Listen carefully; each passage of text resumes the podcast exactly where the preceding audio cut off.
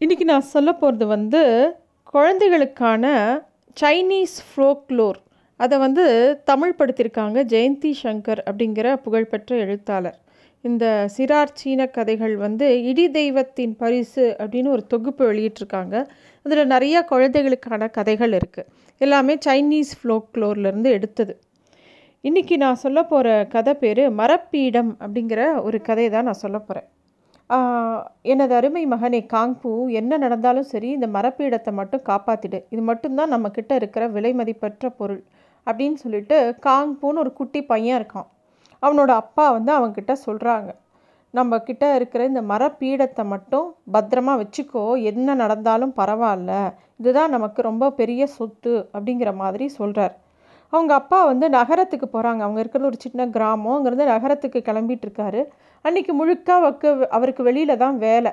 அவங்க வீட்டில் ஒரு சின்ன தோட்டம் இருக்குது அந்த தோட்டத்தை அவர் பராமரிக்கும் போது அவருடைய மகனும் அந்த காங்பூங்கிற பையனும் அவங்க அப்பா சொல்கிறத எல்லாத்தையும் கேட்பான். ரொம்ப நல்ல பையன். அப்பா சொல் பேச்சு கேட்டு தான் எதுவுமே பண்ணுவான். அவன் சொன்னால் அவங்க அப்பா வந்து இப்போ நகரத்துக்கு போகும்போது அப்பா நீங்கள் போகும்போது யாராவது வெளிநாட்டு வீரர்கள் வந்து அப்போ திடீர்னு நம்ம ஊருக்குள்ளேயோ நம்ம கிராமத்துக்குள்ளே புகுந்து ஏதாவது பண்ணாங்கன்னா நான் என்னப்பா பண்ணுறது அப்படின்னு அவன் கேட்குறான் அவங்க அப்பா வந்து அவங்க அப்பா பேர் லின். அவர் வந்து சிரிக்கிறார்.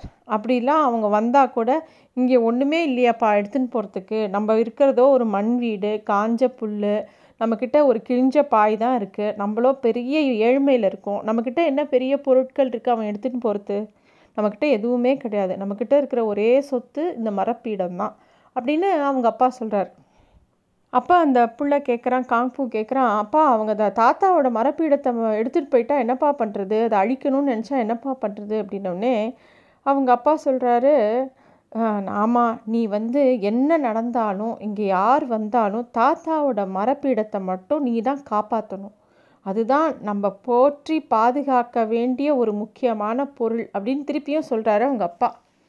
அப்புறமா காங்பூவை தனியாக நிற்கட்டு நிற்க வச்சுட்டு அவங்க அவர் வந்து வெளியில் கிளம்பி போகிறாரு அவனுக்கு அந்த காங்பூக்கு பன்னெண்டு வயசு தான் ஆறுது. அவனுக்கு ரொம்ப அழகான முகம் சிரித்த முகம் எப்பயும் சந்தோஷமாக இருப்பான். முகம் அப்படியே பிரகாசமாக இருக்கும். அவங்க அப்பா விட்டுட்டு போனால் கூட ஒரு சோம்பேறியாக சோம்பலாவோ சோகமாவோ அவன் இருந்ததே கிடையாது. அவங்க அப்பா வேலைக்கு போகும்போதெல்லாம் அவனும் சுறுசுறுப்பாக ஏதாவது வேலை பார்த்துக்கிட்டே தான் இருப்பான். அவன் குடிசைக்குள்ளே போய் அவங்க அப்பா சொன்ன அந்த தாத்தாவோட நினைவு சின்னமான அந்த மரச்சட்டத்தை கூர்ந்து பார்க்குறான். அது அந்த வீட்லேயே அது வந்து ஒரு முக்கியமான ஒரு விஷயம் அப்படிங்கிற மாதிரி ஒரு பீடத்து மேலே வச்சுருக்கு. அது வந்து ஒரு சாதாரண மரச்சட்டம்தான். முன்பக்கம் தாத்தாவோட பெயர் இருந்தது. சின்ன வயசுலேருந்து அவங்க அப்பா இதை ரொம்ப பத்திரமா வச்சிருக்கிறத அவன் பார்த்துருக்கான். எப்போ பாரு அவங்க அப்பா சொல்லுவார் இதில் தான் உங்கள் தாத்தாவோட ஆன்மா குடியிருக்கு அப்படின்னு சொல்லுவார். தினமும் இதை நீ கும்பிடணும். அவர் ரொம்ப நல்லவர் ரொம்ப அற்புத மனுஷர். அவர் வந்து நான் உன் அப்பா இல்லையா? உன்னோட அப்பாவோட என்னோட அப்பா பல மடங்கு நல்லவர். அவர் சொன்னதை அப்படியே கேட்டு நான் நடந்திருந்தேன்னா இன்றைக்கி நான் எங்கேயோ எப்படியோ நல்ல விதமாக இருந்திருப்பேன். இந்த மாதிரி ஒரு குடிசையில் கஷ்டப்பட்டுண்டு வறுமையில் இருந்திருக்கவே மாட்டேன். அப்படின்னு சொல்லி அடிக்கடி தன்னோட அப்பாவை பற்றி அதாவது காங்பூவோட தாத்தாவை பற்றி காங்பூ கிட்ட சொல்லிக்கிட்டே இருப்பார் அவள் அப்பா. அப்போது காங்பூ கேட்பான் அவரும் இங்கே தானே நம்மளை மாதிரி தானே வாழ்ந்தார்? அப்படின்னு கேட்கும்போது அவர் அப்பா சொல்வா இல்லை இல்லை நம்ம வேற ஒரு கிராமத்தில் ஒரு பெரிய கல் சுவர்லாம் வச்சு கட்டின பெரிய வீட்டில் இருந்தோம். அப்படின்னு சொல்லும்போது இவனுக்கு ஆச்சரியமாக இருக்கும். ஏன்னா இப்போ அவங்க குடியிருக்கிறது ஒரு சாதாரண எளிமையான ஒரு மண் வீடு குடிசை. அவங்க அப்பா அப்படி சொல்லும்போது இந்த பையனுக்கு வந்து இன்னும் எப்படிலாம் இருந்திருப்பாங்க? கல் சுவர்னால் எப்படி இருக்கும்? நம்ம பார்த்ததே இல்லையே தாத்தா ரொம்ப பணக்காரராக இருந்தாரா? அப்படின்னு என்னெல்லாமோ தோணும். ஆனால் எந்த கேள்வியும் அவங்க அப்பாவை அவன் கேட்டதே இல்லை. அப்போ அவங்க அப்பா சொன்னதுலேருந்து இந்த தாத்தாவோட ஆன்மா இந்த மரச்சட்டத்தில் இருக்குது அப்படிங்கிறத அவன் ரொம்ப நம்பினா கொஞ்சம் பயமாக கூட இருந்தது. அவங்க அப்பா விட்டுட்டு போன அன்னைக்கு அந்த மரச்சட்டத்தையே பார்த்துட்டு இருக்கான். எப்படி ஒரு முழு மனுஷனோட ஆன்மா இந்த இத்தினூண்டு மரச்சட்டத்துக்குள்ளே இருக்கும் அப்படின்லாம் யோசிச்சுட்டே இருக்கான். அதை தொட்டு பார்க்குறான் திடீர்னு பயம் வருது உடனே கையை எடுத்துக்கிறான். அப்புறம் கொஞ்ச நேரம் அந்த தோட்டத்தில் போய் வேடிக்கைலாம் பார்க்குறான் அந்த தோட்டத்தில் முட்டைக்கோஸ்லாம் விளைஞ்சிருக்கு. அதெல்லாம் பிடுங்கி ஒரு இடமா வச்சு ஏதோ வேலையை பண்ணிக்கிட்டே இருக்கான். அப்புறமா வந்து தோட்டத்தில் இறஞ்சி கிடக்கிற கோழியோட இறகெல்லாம் எடுத்து ஒரு கூடையில் சேகரிக்கிறான். சுறுசுறுப்பாக இருக்கான் அந்த பையன். நாள் முழுக்க அந்த காங்பூ அந்த தோட்டத்தில் ஏதோ வேலை பண்ணிக்கிட்டே இருக்கான். கொஞ்சம் கொஞ்சமாக அவனுக்கு டயர்டாகிறது சோர்வாராம். அப்போ திடீர்னு தூரத்தில் ஒரு பெண்ணோட அலறல் சத்தம் கேட்குறது உடனே கூடை அப்படியே வச்சுட்டு வெளியில் வாசலில் போய் எட்டி பார்க்குறான் பார்த்தா ரோட்டில் அப்படியே பெண்களும் குழந்தைங்களும் குறுக்கும் நெடுக்குமாக ஓடின்னு இருக்காங்க பயங்கர சத்தம். அவன் நினச்ச மாதிரியே பயந்த மாதிரியே வெளிநாட்டு இராணுவ வீரர்கள்லாம் அவங்க கிராமத்துக்குள்ளே புகுந்துட்டாங்க. அவங்க அப்படி புகுந்தால் என்ன பண்ணுவாங்க தெரியுமா? அந்த வீட்டில் இருக்க அங் அந்த இருக்க அங்கே அந்த ஊரில் இருக்கக்கூடிய எல்லாரோட வீட்டுக்குள்ளேயும் புகுந்து அங்கே இருக்கிற சாமான்லாம் எடுத்து எல்லாரையும் அடித்து துன்புறுத்துவாங்க. இதுதான் அவங்களுக்கு ஒரு அட்டகாச விளையாட்டுன்னு அவங்க பண்ணுவாங்க. இவனுக்கு வந்து என்ன பண்ணுறதுனே தெரியல. ஐயோ நம்ம வீட்டுக்கு வந்தால் நம்ம என்ன பண்ணுறது அப்படின்னு யோசிக்கிறான். இவங்க வீட்டில் எந்த பொருளும் இல்லாட்டியும் தாத்தாவோட மரச்சட்டம் இருக்கே என்ன பண்ணுறது அப்படின்னு யோசித்தான் அங்கங்கே பார்த்தா ஒரே குழந்தைகளோட சத்தம் அழுக எல்லா பக்கமும் ஒரே சத்தம். கொள்ளையர்கள் மெதுவாக ஒவ்வொரு வீடாக நெருங்கி வராங்க. இவன் வீட்டுக்கிட்டேயும் வராங்க. தன்னை நெருங்கி வரதை அவன் பார்க்குறான் உடனே தான் வீட்டுக்குள்ளே வரத்துக்கு முன்னாடி அவன் என்ன பண்ணுறான் வேகமாக அந்த கோழி இறகுகள்லாம் ரொப்பி வச்சுருக்கான் தெரியுமா? ஒரு கூடையை. அந்த கூடைக்குள்ளே அவங்க தாத்தாவோட மரப்பீடத்தை எடுத்து ஒழிச்சு வச்சு மேலே முழுக்க அந்த கூறு அந்த கோழி இறகை வச்சு மூடிடுறான். ஒரே கணம்தான். தன்னோட வீட்டை நன்னா உத்து பார்க்குறான் தெரு தெருவில் இறங்கி ஓடுறான் அந்த கூடையை எடுத்துட்டு முன்னாடி அவன் முன்னாடி ஒரு இராணுவ வீரன் வந்து என்ன? இவனை மொத பிடி இவனை பிடிடா அவன் பார்க்க இலசாக இருக்கான் இவனை அப்படியே கடித்து சாப்பிட்றலாம் அப்படிங்கிறான். ஆனால் இவன் ஒன்றுமே பயப்படவே இல்லை. தைரியமாக அவங்களையே பார்த்துன்னு நிற்கிறான் ஏன்னா இவன் கையில் ஒன்றுமே இல்லை. ஏறும் அந்த கூடை தான் இருக்குது அதில் ஏறும் அந்த இறகு தான் இருக்குது இவன்கிட்ட இருந்து பிடுங்கிறதுக்கு ஒன்றுமே இல்லைன்ன உடனே அவனை விட்டுடுறாங்க. அவனும் காங்பு என்ன பண்ணுறான் எப்படியாவது நம்ம இங்கேருந்து தப்பிச்சு போயிடணும் அப்படின்னு சொல்லிவிட்டு அந்த கூடை எடுத்துன்னு வேக வேகமாக ஓடி போகிறான் பக்கத்தில் ஒரு சோளக்காடு இருந்தது. அதுக்குள்ளே ஒரு பாதை அவனுக்கு நல்லா தெரியும். அதுக்குள்ளே கிடுகிடுன்னு போய் ஒளிஞ்சுட்டுலாம் ராத்திரி முழுக்க. மறுநாள் காலையில் இவங்கெல்லாம் வந்து இந்த கிராமத்தை விட்டு ஓடி போயிடுவாங்க. அப்புறம் அப்பாவும் நகரத்துலேருந்து வந்துடுவார் அப்போ ஊருக்கு திரும்பிக்கலாம் அப்படின்னு சொல்லி அந்த சோளக்காட்டுக்குள்ளே நுழைஞ்சிடுறான் ரொம்ப முயற்சி பண்ணி ரொம்ப தூரம் போகிறான் ஒரு வளைவு வளைவாக இருக்குது அதுலெல்லாம் போய் ஒரு குன்று மாதிரி இருக்குது அதுலேருந்து எட்டி பா ஏறி நின்று பார்க்குறான் அவன் கிராமத்தை. ஒரே புகை மண்டலமாக இருக்குது அவன் கிராமம். நிறைய பேரை நிறைய வீட்டை எரிச்சிட்டாங்க போல் இருக்கு அப்படின்னு சொல்லி அவனுக்கு கவலையாக இருந்தது. அப்படியே ராத்திரி வருது. என்ன பண்ணுறதுன்னு தெரியாமல் பேசாமல் அங்கேயே நிற்கிறான் அங்கே பார்த்தா ஒரு அழகான ஒரு நுழைவாயில் மாதிரி ஒரு இது இருக்குது அங்கே பக்கத்தில் போய் நின்றுக்கிறான் அவன். கூடை அங்கேயே வச்சுட்டு பேசாமல் படுத்து தூங்குறான். தூங்கியே போயிட்டா அவனுக்கு எவ்வளோ நேரம் தூங்கினானே தெரியல. தூங்கி எழுந்துக்கும் போது சுத்தமாக வெளிச்சம் இல்லை. நல்லா இருட்டி போச்சு. வாரி சுட்டி வாரி சுருட்டின்னு எழுந்துக்கிறான். எழுந்து பார்த்தா வா அப்படியே அவனுக்கு நிலா மட்டும்தான் தெரியறது. யாரோ அவனை கூப்பிடுற மாதிரி ஒரு சத்தம் கேட்குறது காதில் தெளிவாக விழலை ஆனால் யாரோ கூப்பிடுறாங்க இவன் பேரை சொல்லி அப்படின்னு மட்டும் தெரியறது. ஒருவேளை அப்பா நம்மளை தேடின்னு வராரோ அப்படின்னு எழுந்துக்கிறான். தூக்கம் நல்லா கலைய கலைய அது ஒரு வயசானவரோட குரல் அப்படிங்கிறது தெரியறது அவனுக்கு.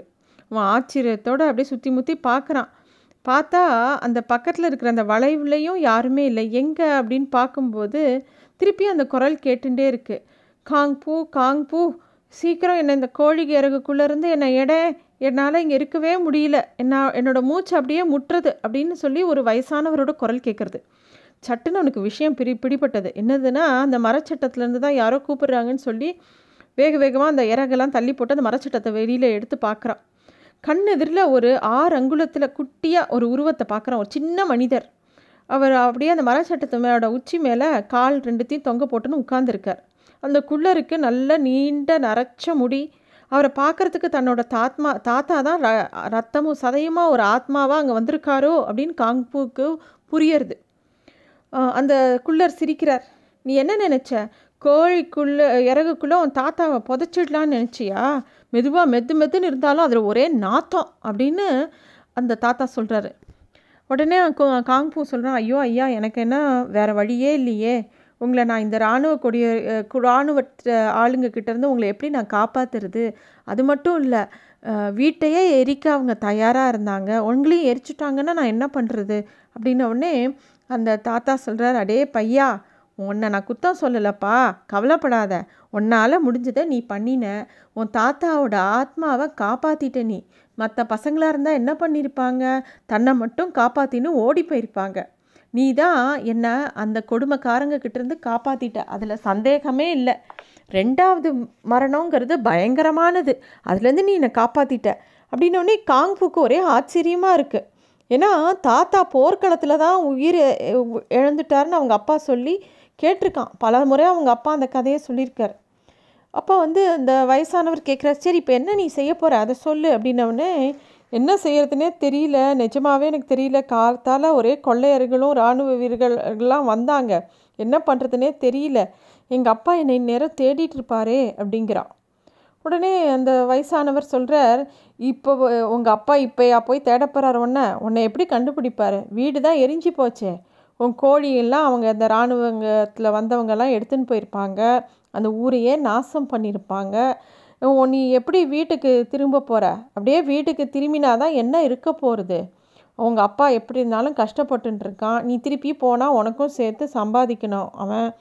ஒருவேளை நீ செத்து போயிட்ட அப்படின்னு அவன் நினச்சிருந்தா கூட அவன் நிம்மதியாக அடுத்த ஊருக்கு போய் வேறு வேலை தேடி உருப்பிடுவான் அப்படின்னு அந்த தாத்தா சொல்கிறார் உடனே அந்த குட்டி பையன் வந்து அப்போ நான் என்ன பண்ணட்டும்?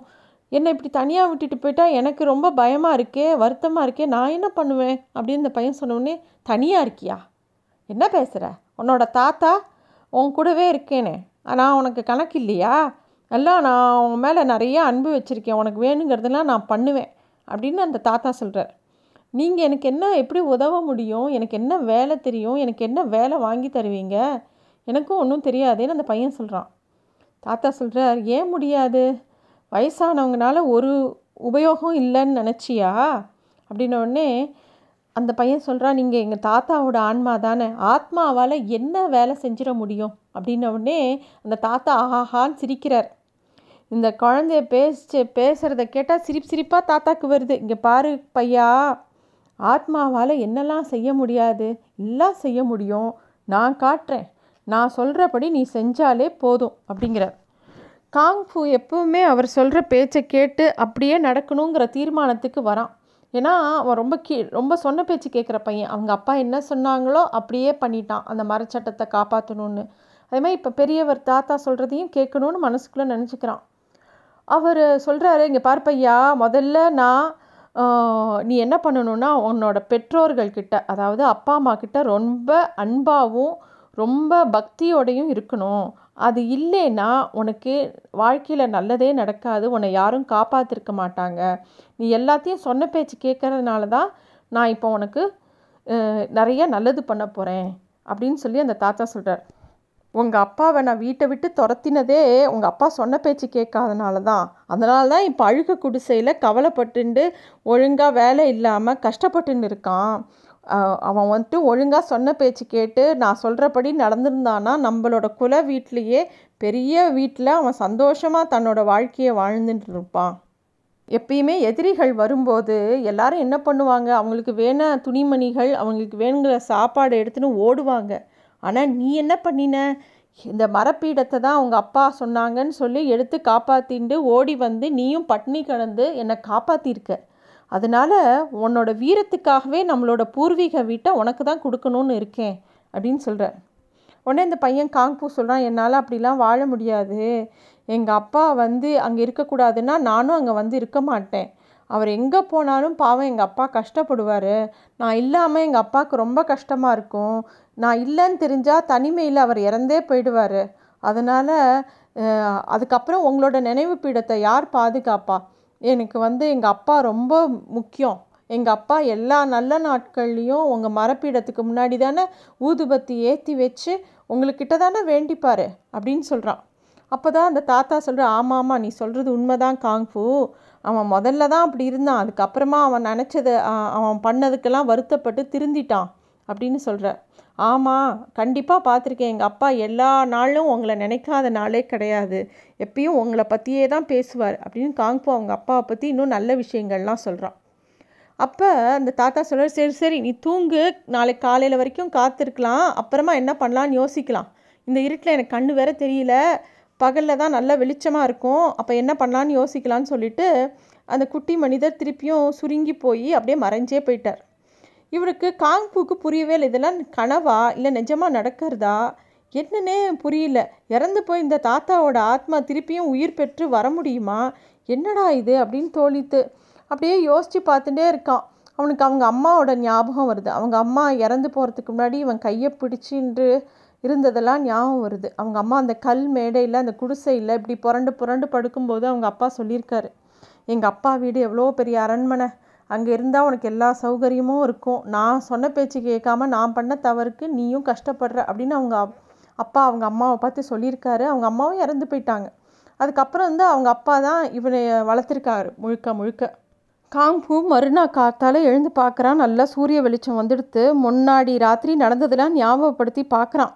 அந்த மரப்பீடத்தையும் தாத்தாவை தூக்கின்னு வந்த அந்த கூடையும் தேடுறான். அது ரெண்டுத்தையும் காணும்.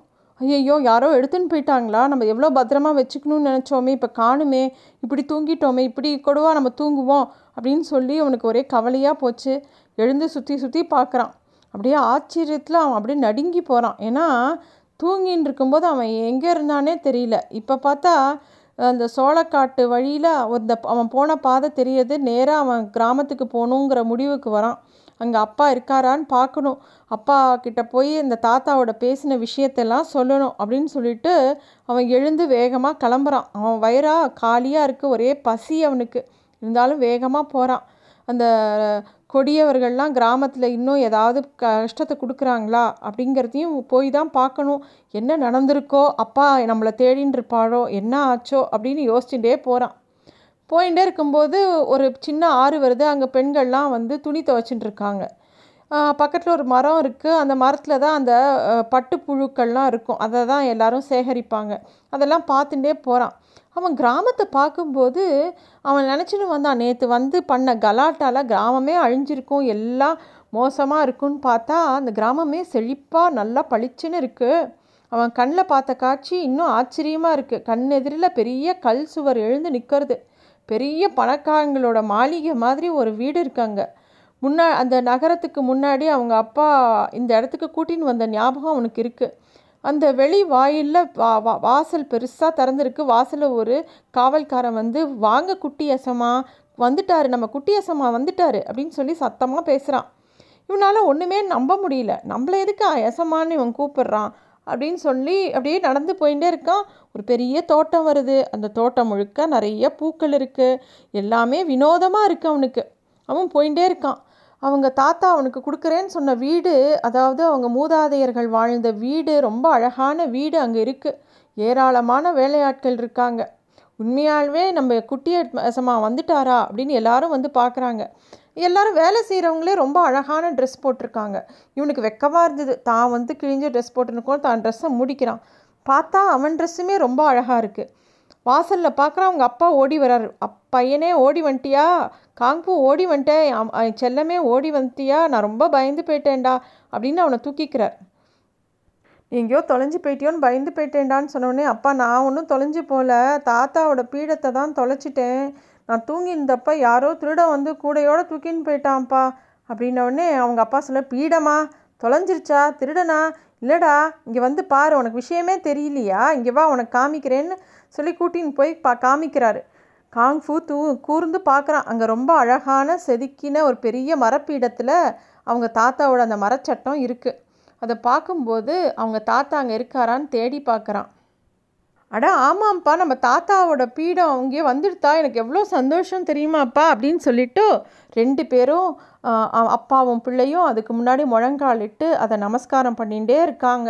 ஏன்னா நம்ம வீட்டோட மூதாதையர்களோட ஆசீர்வாதம்ங்கிறது ரொம்ப முக்கியமான விஷயம். தாத்தா கொள்ளு தாத்தா பாட்டி கொள்ளு பாட்டி இவங்கெல்லாம் ரொம்ப முக்கியம். அவங்க ஆசீர்வாதங்கள் தான் நம்மளை நல்லபடியாக வைக்கும் அப்படிங்கிறது தான் இந்த கதையில் அவங்க சொல்லியிருக்காங்க.